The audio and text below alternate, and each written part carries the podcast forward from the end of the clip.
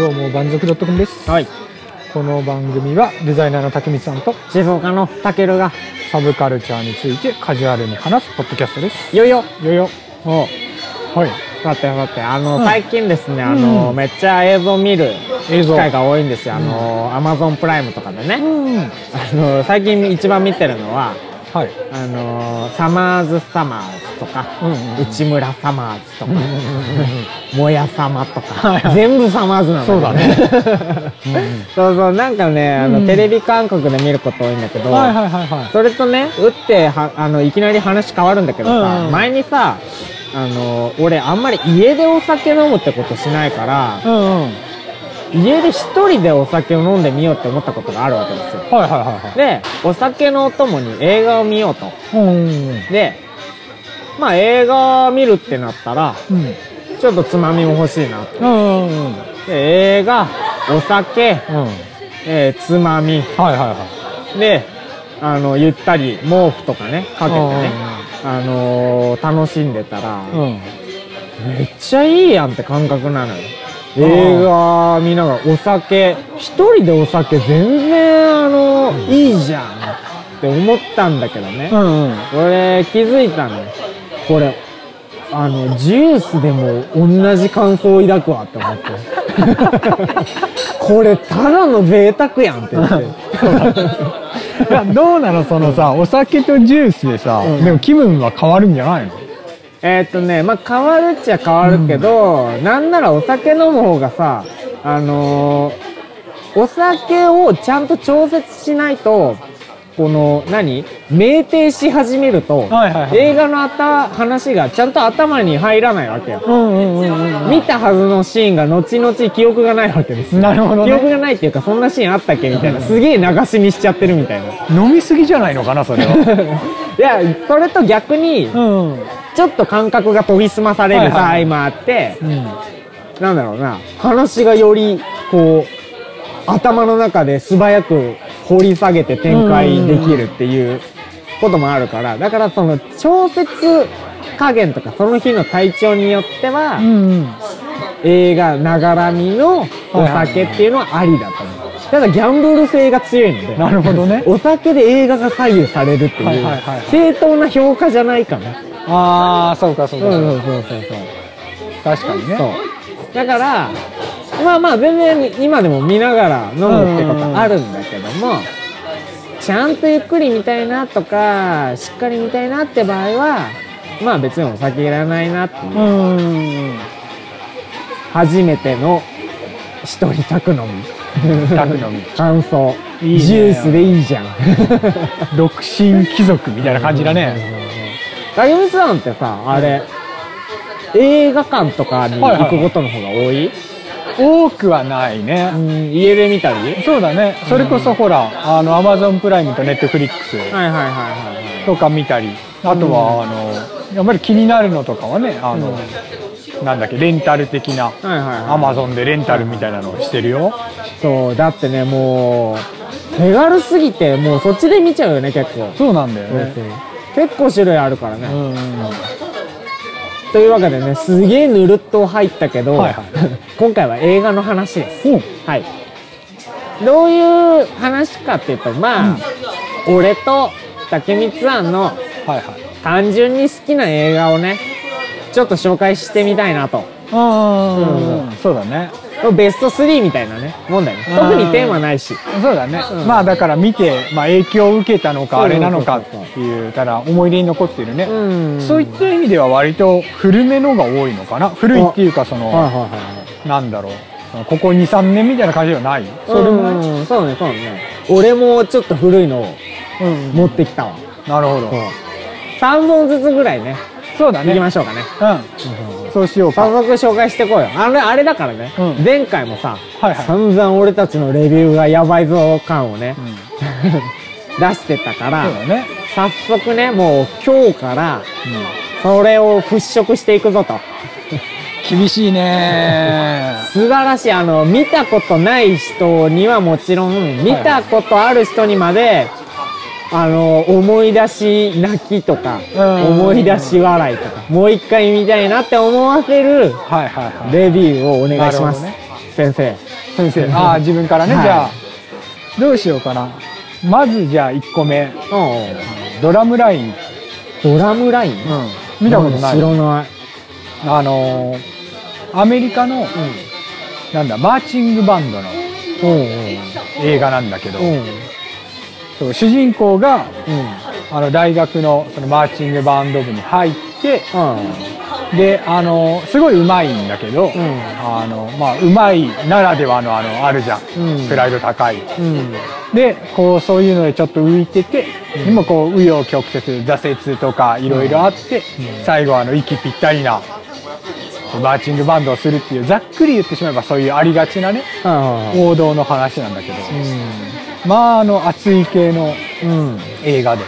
だから青春ものだよね、竹光さん結構そういうの好きだよね。暑いとか青春とか。あの、そういうこうゴリ押す系のがね、好きなんだよね、自分がそういう道を通ってないからなんだろうね きっとこれは、はいはいはいはい。でまあマーチングバンドってうん。そんなにこうね、こっちの日本の大学とかだとまあ縁がない、うん、まあ、あんまりね。あの結構そういうものって用が多いじゃん、うん。あのプラムであったりとかホームパーティーであったりとか、はいはいはい。そうでああいうのがそういう知らない文化っていうのを見るのが好きっていうのもあるんだろうけどはいはいはいそうそういった意味でねすごい面白くて、はい。うん、でまあなんかなんだろうどこがおすすめみたいなのはないんだけど。こう主人公というか登場人物が基本的には黒人のうん。方で、はいああいうなんだろう特有のかっこよさみたいなのあるじゃん、はいはいはい、あるある。そういうのがあの存分に味わえるってういう、ん。なんかクールでスタイリッシュ感とかがあるわけ？それは。そんなにねマーチングバンド自体がさ、うん。そんなになんだろう。いやすごいかっこいいんだけど、ん。クールとかそういう感じじゃないじゃん。やっぱりあのなんだろう大学のさあのアメフトとかの間にこう叩くとかで、そういうほらブラック感あのほらエイトマイルとかさはいはい。ああいう感じのあのアンダーグラウンド感は全くないしうん。ただそのもう熱くてかっこいいっうん。ていうのに終始する。感じではあるのかな、うん。なるほどね。えーそういう映画が出てくると全く予想してなかったから、今反応に困ってるもん。いもっとひねくれたのが出ると思ってた やいやいやいや。そうそうなんかねうん。そんなにあの他のそういうのを見てるわけじゃないんだけど、日本だと結構そういうのって売れるじゃんで多いじゃない数が。うん。なんだろうあのウォーターボーイズとかさ、はいはいはいそういう青春もの、ねあるね。フラガールとかあれは青春かどうかは別として。うん。まあまあまあまあまあ。とリンダリンダリンダとか、あ。はいはいはい。ああいうのの熱さをこう、うん。持ってきた。持ってきたっていうとなんかね 逆輸入っぽくてあれなんだけど あのそういうのは見てて、でこう洋画でもそういうのがあるんだなっていう感じ、確かに洋画でそういうの俺あんま見たことないかもしれない。そうなんだよね。そういう青春ものってあんまりあの日本でやらないっていうかさ、うん。大々的にやらないじゃん、うん。もっとこう規模の大きなものが多いよね。そううね。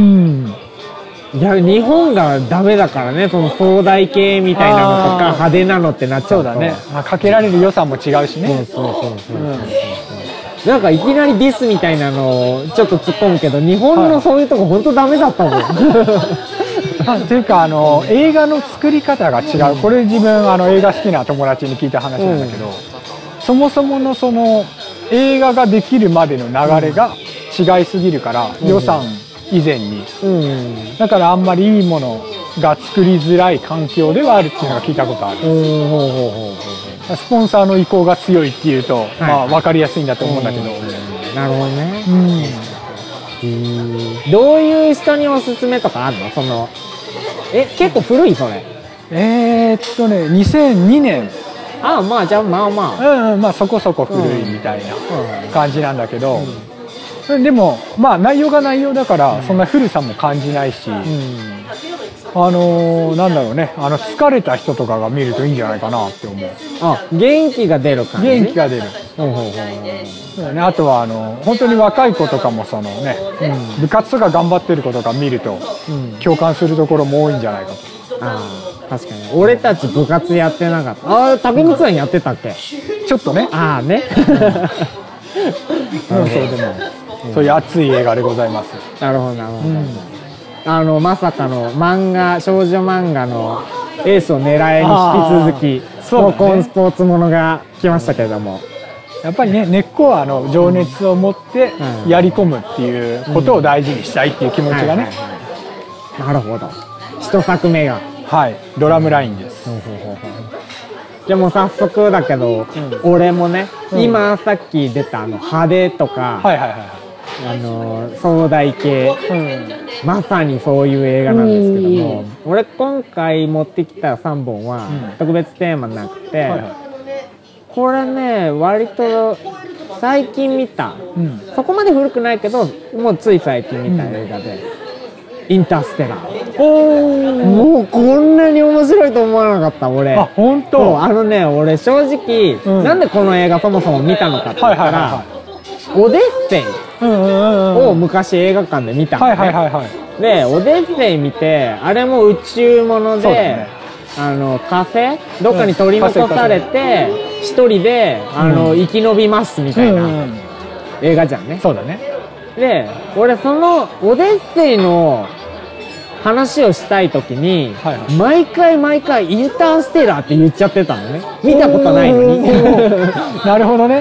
かぶっちゃっててはいはい俺の中で、でまあじゃあもういっそのことインターステラー見てみようと、うんうんうん。見たらもうこんな面白い映画なのか、はいはい。もうオデッセイなんかどっかに飛んでったよ。はい。もうあのねどういう映画かっていうと、うん。まあ、結構ヒットした映画だから知ってる人も多いかもしれないんだけどあのー近未来が舞台でうんうん。荒廃した地球なんですよ。もう砂ぼこり舞いまくって、うん。あのーすごいハイテクな文明もちょっと滅びつつありますとで主人公が昔パイロットをやってた人だとうんうんうん。で、まあ、今はそのパイロットも辞めて家で子供2人と一緒に過ごしてますはいはいはい。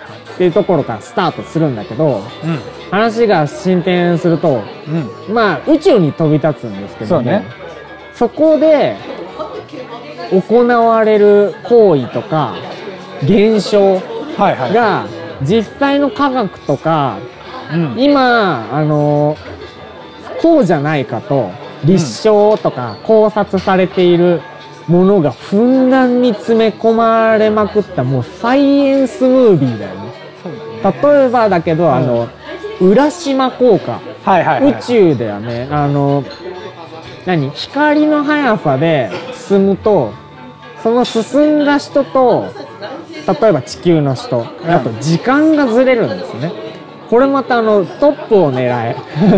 ガンバスターで日本だと多分最初にアニメで使われた。効果なんだけどガンガンバスターの方の話をすると、はいはい。主人公がロボットで宇宙飛び立ちますって、うんで宇宙であの頑張ってると地球の友達とどんどんどんどん年齢がずれていくわけですよ。で主人公ののりこはあのスタート時のまんま十何歳18歳とかそんぐらいの年齢なのに話が進むと地球のその同級生だった友達はもうおばあちゃんになるんですよ、こういう時間のズレが。これ実際に現実である効果で、そういう効果とかあとなんだろうなブラックホール。あのね、うん。これ専門家の人が言ってたらしいんだけど、こんなにブラックホールのことを正確に緻密に書いた作品は初めてだっていう。書き方されてて、そのね、めちゃくちゃ作り込まれてる、考え込まれてる、詰め込まれてる映画。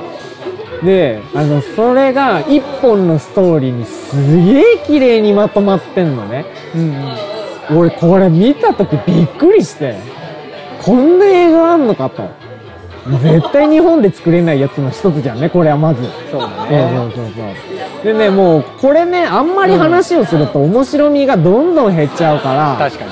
あのー見てほしいっていうのがあるんだけれども、あのー例えば物語、面白いって言われる物語って、何個かあったりするじゃんね。例えばあの、ま、勇者がお姫様と、うんまあ、を救うために魔法を倒すとか、そういう鉄板の大筋のストーリー？はいはい。まあいろいろあるけども、そういうのの大筋も3、4個ぐらいが混ざってんだよね、あの映画。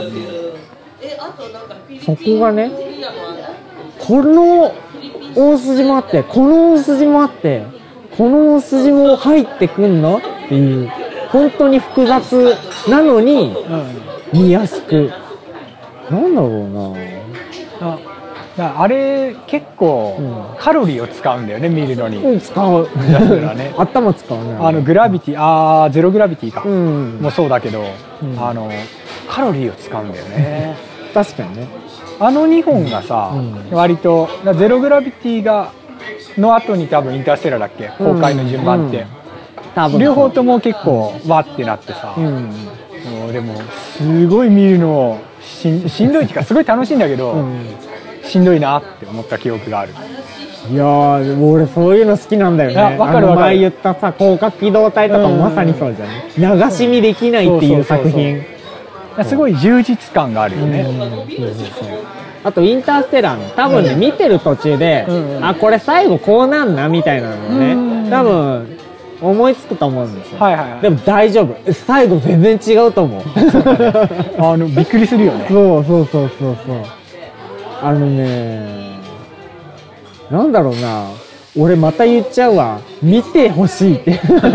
いやまあそれが根っこにあるからね、うんそうそう。まああれ結局一回見てうん。分かんないところを調べるなりして、うん。もう一回見るとすごい楽しい映画だと思うんだよね。ねそうね。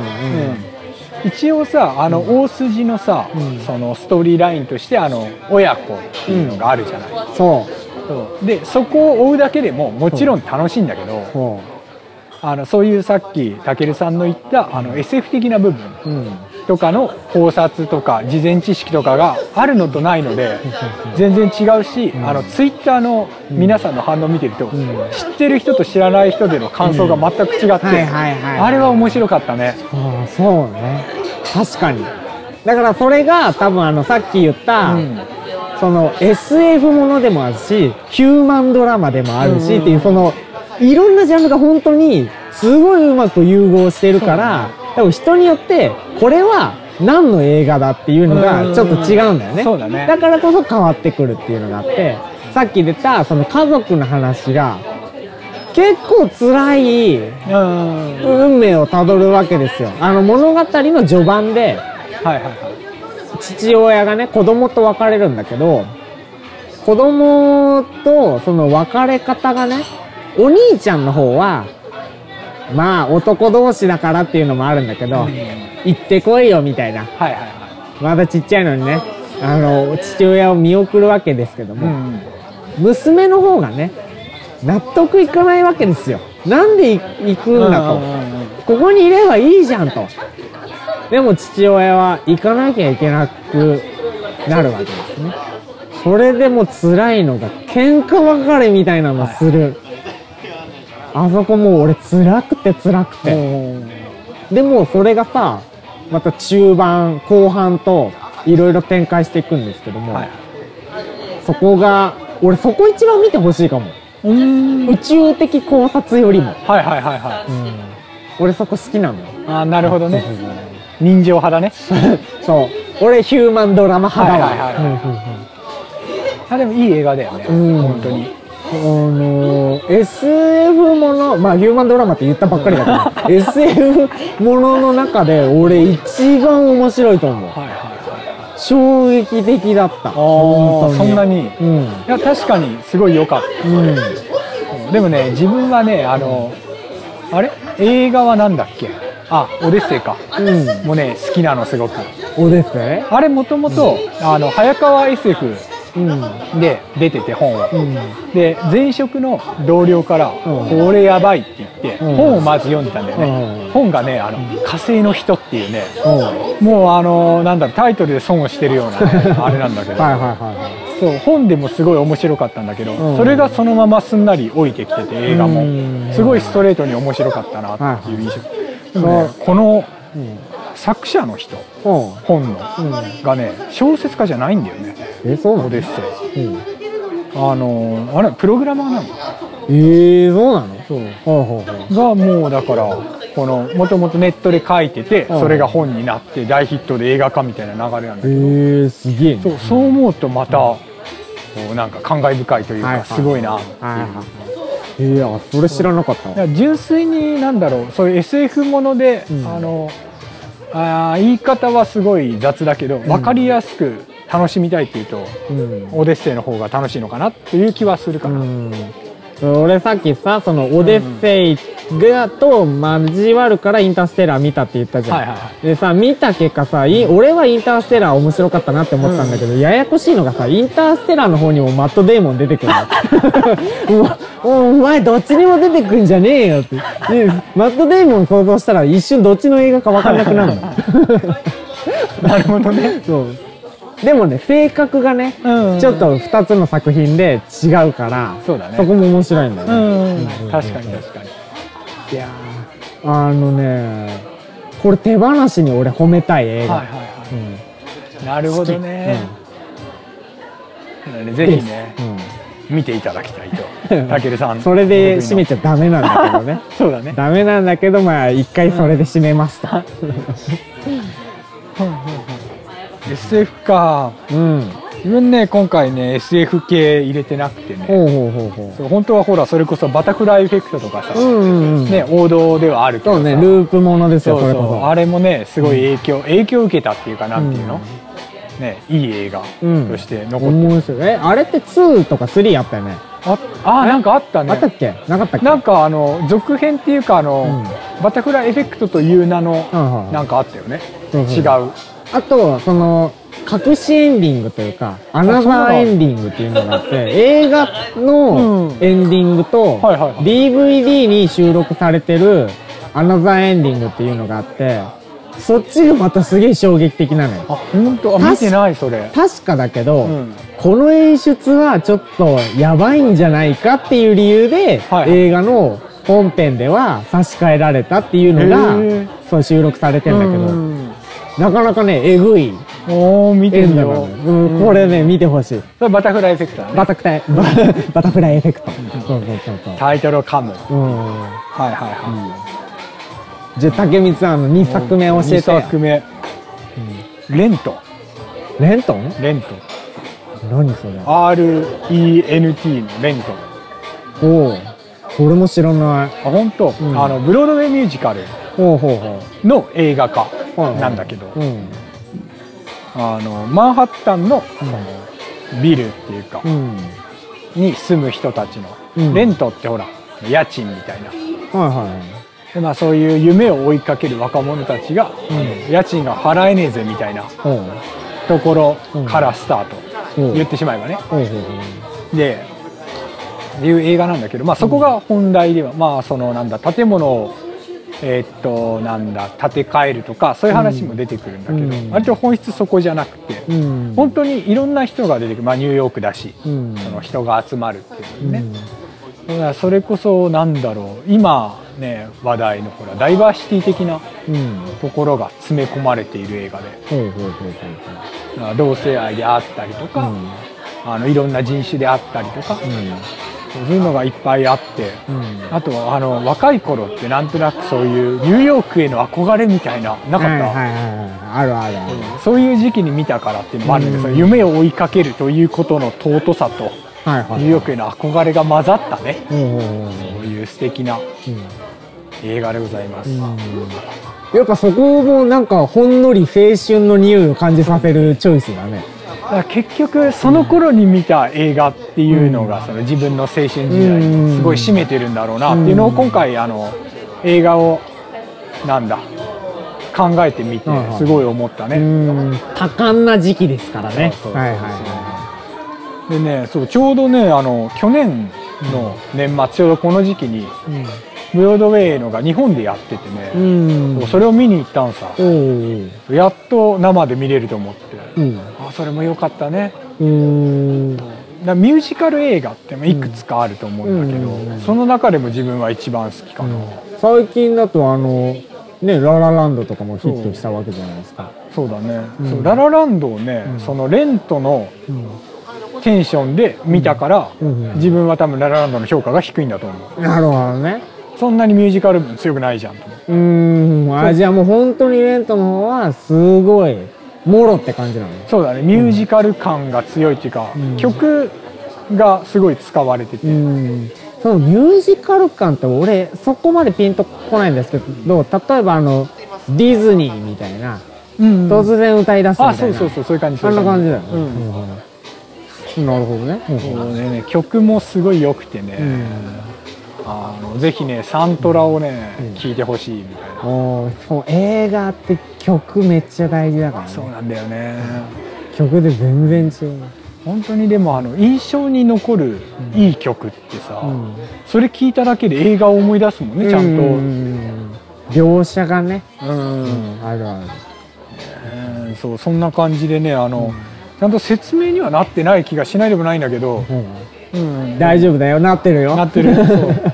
ただねあの、こうねダイバーシティ的なところを。うんうんうん。含めね。あれはミュージカル映画になるの？あのバーレスクとか。見たことある？うん見てない。ああ。なんかねあのダンサーのちょっとストリップに近いような、うんあのダンスミュージックミュージカルが詰め込まれた映画なんだけど、俺が見たことあるミュージカルっぽいってなったら俺今それがパッと出てきたからあ見てないか。それそれも面白いから見て。ほんと見てみる見てみる。レント。ねレント。説明十分それ。十分。見てくれと。あ割とあっさりしてて、ああそう？うん。そうそう。なんかなんだろう、その、うん、そんなにその多様性みたいないろんな人がいていろんな物語があるみたいなのがうん。圧縮されてるからそんなにこうなんだろう一個一個掘り下げてみたいなうん。感じではなくね、えー、じゃあ俺も2作目割とあっさりになるかもしれないけど、これも俺また最近見たやつからチョイス、あのーグッドウィルハンティング。うんうんうん。見たことある？見てない。わこれねなかなか面白くて主人公があのーすげえ天才なんだけど、うん。素行不良で育ちも悪くてみたいな少年で大学の清掃員してんのね、うん。でその大学には数学のあのー何ノーベル賞みたいなはいはい。取る先生がいてうん。その先生が生徒たちにこれを解いてみろと、うん。大学の廊下にね超難問をね黒板に書いて出題してるんだけど、はいはいはいあの絶対解けないのよ生徒とかうん。そんな問題、でもところがある日黒板に答えが書かれててはいは授業であれは誰が解いたのかって言ったら、誰も答えなくて、あれ誰なんだっていう気になってたらあの廊下通り過ぎる時にその主人公が黒板に何か落書きみたいなのをしてるのを見かけて「はいおいちょっと待って」って言って逃げたんだけど、うん黒板見たら正解書かれてて、はいはいはい。あいつじゃんってなったわけですよ。いうん。で、あのー後々調べたら、うん。うんその素行不良のうん。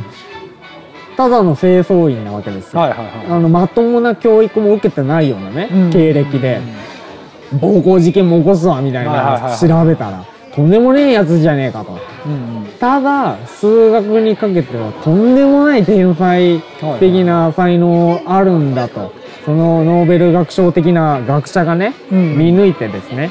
こいつはちょっとあの俺のもとで育ててみようと。うんうんで育ててみようと思って周りのさ素行不良だから構成させようと思っていろんな先生とかをねはいはいはい当てるわけですよ、うんうん。カウンセリングみたいなこと、うんうん。ただねその主人公は生地頭がいいからもうあの全員をコケにしてね怒らせてあのこんなことはやらないみたいな。全員返すわけですよ、ってことを繰り返しててその学者のねうん。先生の方が、もうしょうがないとちょっとこいつとは俺自身もあんまり仲は今良くないんだけども、もうこいつしかいないって言って昔の友人である心理学者の友達うん。を最後に、うん。さ主人公にね当てがうわけですよ。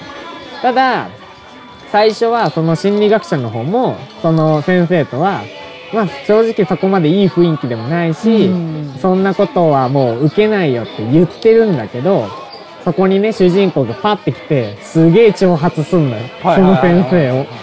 ってなったら先生もちょっとああ心理学者の方もね、ちょっとイラッときて、はいはいはいはい。言い返しをするわけですよ。はいはい。でも、その時は、どっちかっていうと、心理学者の方が、その、なんか負けって言ってしまうと、ちょっと違うけど、うん。クソみたいうんうん。な。なって、後日ね、あのーその主人公を呼び出してね、うん。公園で、あの時はもう何も言い返すことができなかったけれども、うん。よくよく考えてみれば、君のその生き方というか、言動、言葉も、はちょっとおかしくないか？っていうことを言ったら、主人公が、それが割と図星で、言い返せ、今度は主人公が言い返せなくなるわけ。っていうやりとりを経て、その二人がどんどんね、親睦を深めていくんあですけども、どうもね、この二人が、こう、話すにつれて、どうも過去にすごい傷を負った者同士だと。はいはいはい主人公は、実はなんか親さんから、ちょっと暴行とかね、うん受けたりしてる。で、心理学者の方は、過去に妻を亡くしたと。うんとても愛する女性を亡くしたという傷を持ってるっていう二人で話してたらお互いがなんかこう中和するようなうん進展をしていくんですけどもあのねその設定がね天才うん。で言い回しもちょっと憎たらしいっていう、はいはい。俺そのブラックジョークみたいなのが結構好きだから、うんそのやりとりもなんかこういちいちいちいちかっこいいとしみるがちょうど半々ぐらいで、ね、あでさらにその心理学者の方はあの何？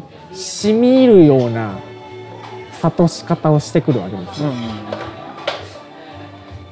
であのその2人のやり取りが一番面白いんだけども、うん。あとこの映画に関して俺はもう一個思うことがあって主人公がもちろんねメインでいるんだけれどもあの主人公の変化も描かれてるけども、はいはい。どっちかっていうとその天才の主人公が野蛮でそこを不良な態度うんをすることによって周りがどういう影響を受けてるのかっていうのをね、めっちゃ描かれてるなと思って、うん。なんでそう思ったかっていうとあのね例えばだけど途中で恋人ができるんですけど、恋人とね主人公がすげえ喧嘩するの。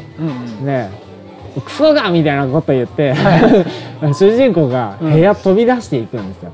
でその時のカットが主人公を追うんじゃなくて、うん。部屋に残った彼女を延々と映すんですよ。はいはいはとか同じような感じでその心理学者と話した時も主人公の顔じゃなくて心理学者の方をガーンって映してたり。っいはいはいはい。はていうシーンが結構多くて、いうんうんうん。だから主人公を描きつつこんなことをしたら周りはこうなるんだよみたいな。